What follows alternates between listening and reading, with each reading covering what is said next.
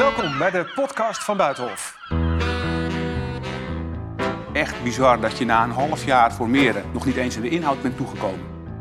Ik zie het als een soort groentesoep van ingrediënten die het ingewikkeld maken. Nou ja, wij zijn gewoon tot elkaar veroordeeld. Dus- Ooit waren ze gezworen vijanden, maar nu sluiten werkgevers en werknemers het ene na het andere akkoord.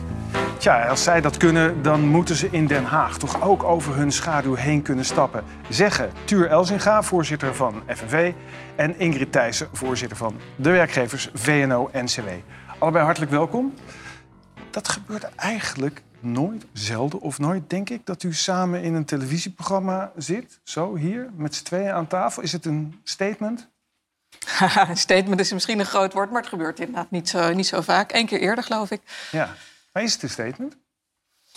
Nou, ik denk dat er wel duidelijk een oproep uh, van uitgaat dat er iets moet gebeuren in Den Haag. Hè. Wij zitten voor, uh, voor grote problemen. Hè. Stel je eens voor, je bent jong, je hebt net een mooie opleiding in de zorg uh, afgerond. kunt een baan krijgen, maar helemaal geen, geen huis in de stad waar u dat werk kunt vinden. Of als u al een huis kunt vinden, is het onbetaalbaar. Um, u heeft zelf veel onzekerheid over het contract wat u heeft wil graag aan de slag. De arbeidsvoorwaarden vallen wat tegen. Uh, veel collega's staan op, op het puntje van omvallen. Heel veel zorgen, zorgen over de planeet. En je hebt op een partij gestemd, voor het eerst misschien wel... die belooft iets aan die zorgen te gaan doen. Maar een half jaar later blinken de partijen nog steeds uit in, uit in, in inertie... in plaats van in actie. Je zou er cynisch van worden, mevrouw Thijssen, als je het zo hoort. Nou, we zijn wel bezorgd natuurlijk. Het duurt uh, lang en de vraagstukken, zoals Tuur Elsiga ook zegt... de vraagstukken die voor ons liggen zijn groot... En die kunnen niet wachten om opgelost te worden. Nee. Het gaat over de woningmarkt, over de arbeidsmarkt, over stikstof, over het klimaat. Dus ja, we zijn wel bezorgd. En ook omdat je nu ziet, uh, tot voor kort was het in ieder geval zo dat wij merkten dat de Haagse beleidsmachine, als ik hem zo mag noemen, dat die nog wel doorliep. Maar die lijkt ook tot stilstand ja, gekomen ja. te Er moet echt wat gebeuren, wil je die grote problemen kunnen aanpakken. Laten we even kijken wat de formateur van de afgelopen zomer, Mariette Hamer, erover zegt. Als je steeds dichter bij elkaar komt, moet je, elkaar, moet je toch onderscheiden. Dat fascineert mijzelf. Waarom durf je nou niet met elkaar iets te proberen? Ja, en dan loopt het mis. Dat, zo gingen formaties altijd. Waarom lukt het nou niet om die sprong te maken? Waarom lukt het nou niet om die sprong te maken in Den Haag? Ze, ze zegt het eigenlijk nog allemaal heel vriendelijk, maar eigenlijk is ze heel gefrustreerd. Deelt u die frustratie? Ik kan het me heel goed voorstellen. Ik denk heel veel mensen in het land. Ik vind het is natuurlijk echt bizar dat je na een half jaar formeren nog niet eens in de inhoud bent toegekomen. Ik denk dat mensen in het land niet geïnteresseerd zijn in een Haagse stoelendans en partijen die elkaar, hè, ook een partij die zegt we willen nu echt vooruit uh, uh, op belangrijke thema's, maar elkaar aan de voorkant uh, al uitsluit, nog voordat je überhaupt met elkaar over de inhoud hebt gesproken. Nou, dat, dat snap ik niet. Wat is het belangrijkste, mevrouw Thijssen, wat nu blijft liggen? De grote dossiers. Noem eens, noem eens twee, drie dingen. Nou, de grote dossiers zijn in de eerste plaats stikstof, wat ons betreft. Omdat dat ook echt geen tijd verloren mag, uh, mag gaan met het oplossen daarvan. U moet zich voorstellen, woningen kunnen wel gebouwd worden. Dat gebeurt niet, maar dat is een ander onderwerp. Maar uh, de weg naar een woning toe, die kan door het stikstofvraagstuk uh, niet aangelegd worden. En bijvoorbeeld, afgelopen twee jaar zijn er 140 buitenlandse projecten in duurzame investeringen in Nederland zijn niet doorgegaan of liggen nog steeds op de plank vanwege het stikstofvraagstuk. Dat moet opgelost worden en er zit geen enkele voortgang in. Nee. Laten we eens kijken naar, want u zit hier samen, u zegt al, ja, dat is toch wel een statement, een richting, richting Den Haag, hoe u dat dan aanpakt. Een voorbeeld, in juni hebben jullie een advies uitgebracht, een SER-advies, dat is dat orgaan waar vakbond, werkgevers, kroonleden samen zitten over de hervorming van de arbeidsmarkt. In dat SER-advies, dat gezamenlijke advies dus van werkgevers en werknemers, zitten fundamentele verbeteringen voor flexwerkers. Dat is belangrijk. Hoe is het jullie gelukt om daar over de eigen schaduw heen te springen?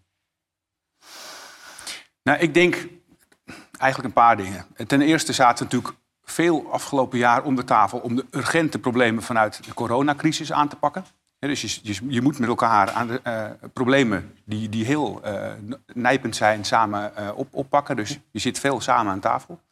Um, maar die coronacrisis die legde ook eigenlijk een aantal structurele problemen bloot of die problemen die we al lang kenden, die we ook al lang zagen, maar waar we het eerder nog niet goed over eens konden worden, die kwamen onder een vergrootglas te liggen. Noem eens een voorbeeld. Nou, we hebben samen natuurlijk heel veel banen kunnen behouden door uh, met noodsteunpakketten heel veel bedrijven te stutten uh, het afgelopen anderhalf jaar. Ja? Uh, maar heel veel andere mensen, mensen met onzekere contracten in uitzendbanen of in oproepcontracten, die stonden van de ene dag op de andere dag op straat zonder werk en inkomen. Maar goed, dan en daarvan probeer je... zei de hele maatschappij, kijk, die rekening kwam toch op de een of andere manier op tafel te liggen, bij de maatschappij, bij de mensen. En daarvan hebben wij gezegd, ja, dit nooit meer. Nee. Dit moeten we aanpakken. Goed, dan probeer je samen een compromis te bereiken. En wat ik even wil weten is, ook met het oog op Den Haag, waar deed het pijn? En wat doe je dan? Nou, nog even met het oog op, op eh, Den Haag. Ik denk niet dat je één op één kunt uh, vergelijken de akkoorden die de polder Nee. sluiten en de formatie. De formatie is toch echt wel een heel stuk complexer. Om maar wat te noemen, hè. ze zijn daar nog bezig al zes maanden. Wie met wie? Nou ja, wij zijn gewoon tot elkaar veroordeeld. dus Ja. dat vraagstuk hoeven wij niet op te lossen. Dus, dus dat even als, eh, als eerste. En ik denk dat de ingrediënten waarom het ons eh, lukt... dat is in de eerste plaats dat je het echt vanuit de inhoud benadert. En het, eh, in de tweede plaats dat je echt ten diepste probeert de ander... en het belang van de ander te begrijpen. Ja, maar dat zijn, dat, tuurlijk, dat zijn de mooie voornemens. En die voert u ook uit. Maar ik wil even weten, wanneer dacht u... shit, dit gaat toch wel heel ver. Hoe ga ik dit aan mijn achterban verkopen? Nou, ik denk dat de kunst vooral is hè, om ehm, vanuit de inhoud te redeneren... en je achterban natuurlijk heel goed mee te nemen. Intensief overleg met ze te hebben. Dat is ook gebeurd. Maar noem eens één Zijn- onderdeel van die, van die regeling die jullie getroffen hebben... waarvan u denkt, hm, dit heeft wel pijn, dit schuurde even. Nou, ik benader het dus helemaal niet zo. Oprecht niet. Ik wilde er het zijn niet wel zeggen, natuurlijk. eh, nee, nee, ik, ik, ben- ik kijk gewoon echt zo niet eh, naar, naar hoe het gegaan is en wat we gedaan hebben. Er zijn natuurlijk wel hele moeilijke momenten geweest. Ja, want er zijn echt wel momenten geweest dat ik dacht, ja, we gaan het gewoon niet oplossen. Nou, dat weet Tuur ook nog wel. Ja, zeker. Meer rechten voor flexwerkers kan voor werkgevers lastig zijn natuurlijk. Nee, maar als er tegenover staat dat eh, dat vast ehm, flexer wordt, hè, zeg maar, dat dat flexibeler wordt, dan vind je volgens mij het midden van, eh, van wat uiteindelijk eh, en wat ook uiteindelijk goed is. Ja, en dat midden heeft u geprobeerd te vinden in dat akkoord. Toch, wat vindt dan de achterban ervan? Hè? Want Mariette Hamer zei er ook al iets over, ook bij die formatie. Ja, als die oplossingen zo voor de hand liggen... en als je probeert een compromis te bereiken samen... dan verlies je misschien profiel voor je achterban. Dan denkt die achterban, hé, hey, wacht even... daarvoor ben ik geen lid geworden van FNV. Nou, kijk, onze achterban is in eerste instantie natuurlijk heel divers. De achterban van mevrouw Thijs ook. Onze achterban is ongeveer net zo divers als de hele Tweede Kamer. Eh, en toch lukt het ons om samen een lijn uit te stippelen. Waarom? Omdat we heel erg focussen op wat zijn de belangen van onze leden. En je bent in nauw contact en je kijkt, oké, waar, waar zijn de oplossingen nodig? Dan gaat het om zekerheid voor mensen. Het gaat uiteindelijk erom van, oké, hoe kun je een oplossing verzinnen... waarin je de economie, belangrijk ook voor ondernemers, wel wendbaar kunt houden... maar zonder dat het ten koste gaat van zekerheid voor mensen. En hoe kun je de urgente problemen, hè, zoals investeren in publieke maatschappelijke sectoren, keihard nodig, investeren in duurzame eh, investeringen, hè, dus de klimaatverandering, et cetera, keihard nodig. Hoe kun je die problemen samen aanpakken? Eh, en natuurlijk heb je dan een, een intensief gesprek met de achterban. En zijn er ook altijd mensen die het er niet mee eens zijn. En maar je houdt. Ja, nou, kijk, wij, wij zijn, als je, als je op de inhoud een gesprek gaat voeren, dan pas kom je erachter waar je het wel over eens bent. En waar je misschien met een creatieve oplossing een weg kunt inslaan die voor allebei bevredigend is. En je komt er ook achter waar je het niet mee eens bent en waar je de strijd nog zult Ja. aangaan. En dat hebben werkgevers en werknemers altijd. En we zijn inderdaad tot elkaar veroordeeld. Want uiteindelijk, als we die strijd aangaan, zullen we ook weer aan de onderhandelingstafel toch de resultaten moeten zien te verzilveren. Nou heeft u dus uiteindelijk dat akkoord gesloten met gunstige gevolgen voor de flexwerkers. Dat is toch, toch een doorbraak te noemen. Als we nu even het projecteren op Den Haag. Hoe moeten zij over hun eigen schaduw heen springen? Wat lukt er niet op dit moment in Den Haag? En wat raadt u ze aan anders te doen? Nou, ik zou niet willen pretenderen dat ik daar advies over heb. Zoals ik al zei, is de formatie wel een stukje complexer dan uiteindelijk in de polder tot akkoorden komen. Waarbij ik niet wil bagatelliseren wat we gedaan hebben. Overigens geldt dat ook voor het stikstofakkoord. Waar we met ook een hele alliantie van, eh, van partijen hebben gezegd... zo zou je het moeten doen. En dan heb je ook nog eh, maatschappelijk draagvlak. Maar ja, als u zegt van, goh, wat, wat zou er moeten gebeuren? Ehm, ja, kijk, waar zes. eh, ik, denk dat ik denk dat het vraagstuk eigenlijk heel complex is. Waar ze nu in zitten. Het is een soort, ik zie het als een soort groentesoep van ingrediënten die het ingewikkeld maken. Dat, het begon met een struikelpartij aan het begin van de kabinetsformatie. We zijn met eh, 19 partijen. Iedereen wil ook eh, kleur maken. Er wordt toch ook heel erg gekeken in Den Haag van ja. Weet Weet je, dit wordt misschien een kortzittend kabinet. Dus ik denk, al die ingrediënten samen maken het gewoon heel complex. En dan hoe dan over de eigen schaduw heen springen, meneer Elzega? Nou, ik denk dat je vooral in je achterhoofd moet houden voor wie doe je het. Wie zijn al die mensen die op jou gestemd hebben? En uiteindelijk hebben die mensen gewoon een aantal reële problemen waar ze reële oplossingen voor nodig hebben. En dan moet je goed, jezelf goed afvragen... wat kunnen wij nu het beste doen om die oplossingen op te lossen? En daarvoor moet je met elkaar in gesprek op de inhoud. Hè, want we hebben het dan inderdaad over grote problemen op de arbeidsmarkt. Dus flex, minder flex maken. Structureel werk moeten we weer met een vaste baan in principe. We hebben het over, alle partijen zeggen dat het minimumloon... en, en het sociaal minimum moet echt omhoog. Nou, lever nu uh, uh, op die belofte die voor de verkiezing is gedaan. We hebben het over de wooncrisis, over de klimaatcrisis, over de crisis in het zorgstelsel. Dus er moet echt iets gebeuren. Ja, die wooncrisis. Hè? Ja. Vandaag het, het, grote protest. En dat zou toch ook al een aanmoediging moeten zijn voor uh, de mensen in Den Haag om daar snel uit te komen. Toch, ik wil nog even met u kijken naar wat er dan gebeurt als er sprake is van echt hete hangijzers. Er is één onderwerp dat het komende najaar vast en zeker uitgebreid gaat spelen. En dat is het onderwerp van de vaccinaties.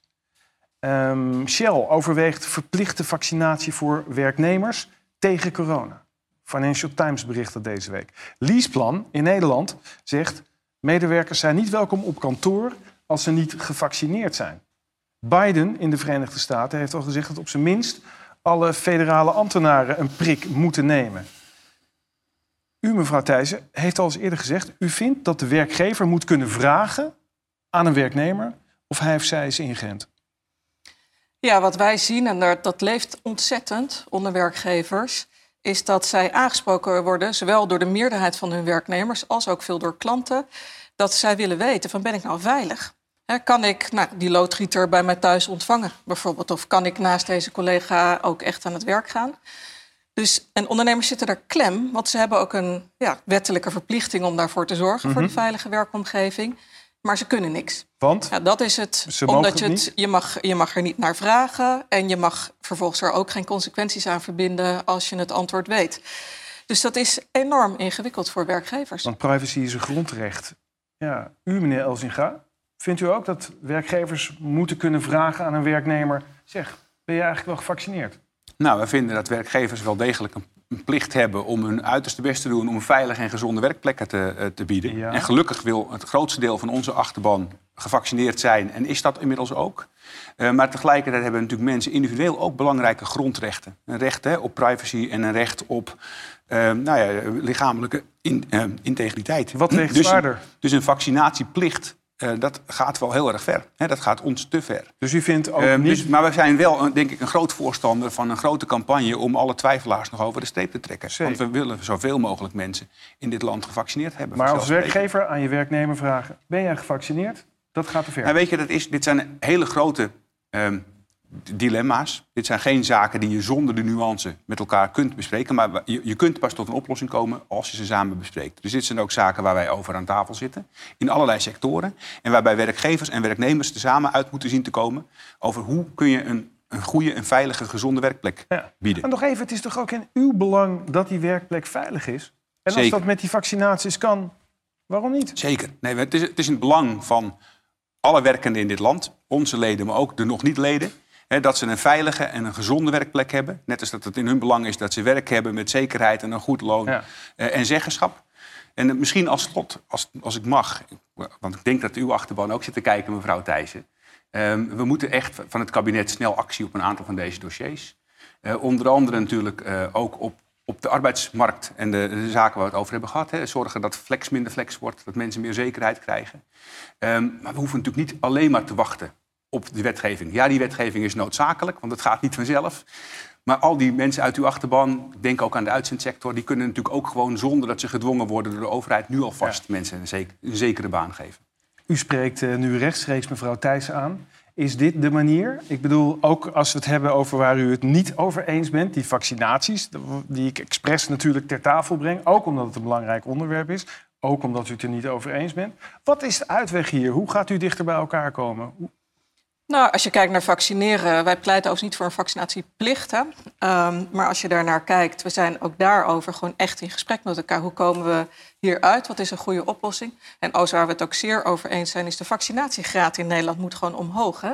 Als je niet gevaccineerd bent, loop je het risico dat je in een ziekenhuisbed terechtkomt. ziekenhuis of de zorg is overbelast. Betekent dat als we dat niet doen, als we niet meer mensen zich laten vaccineren, zitten we straks weer met nieuwe vrijheidsbeperkende maatregelen. En dat wil ook niemand. Maar waar vindt u, als u hem recht in de ogen kijkt, de wil van meneer Elsinga om met u mee te gaan? Oh, die zie ik wel hoor. Ja, het, begint, het begint natuurlijk gewoon dat je echt het gesprek op de inhoud moet voeren. En dat is denk ik gewoon de cruciale oproep aan de politiek in Den Haag. Voer het gesprek op de inhoud en ook de verantwoordelijkheid nu van de Tweede Kamer.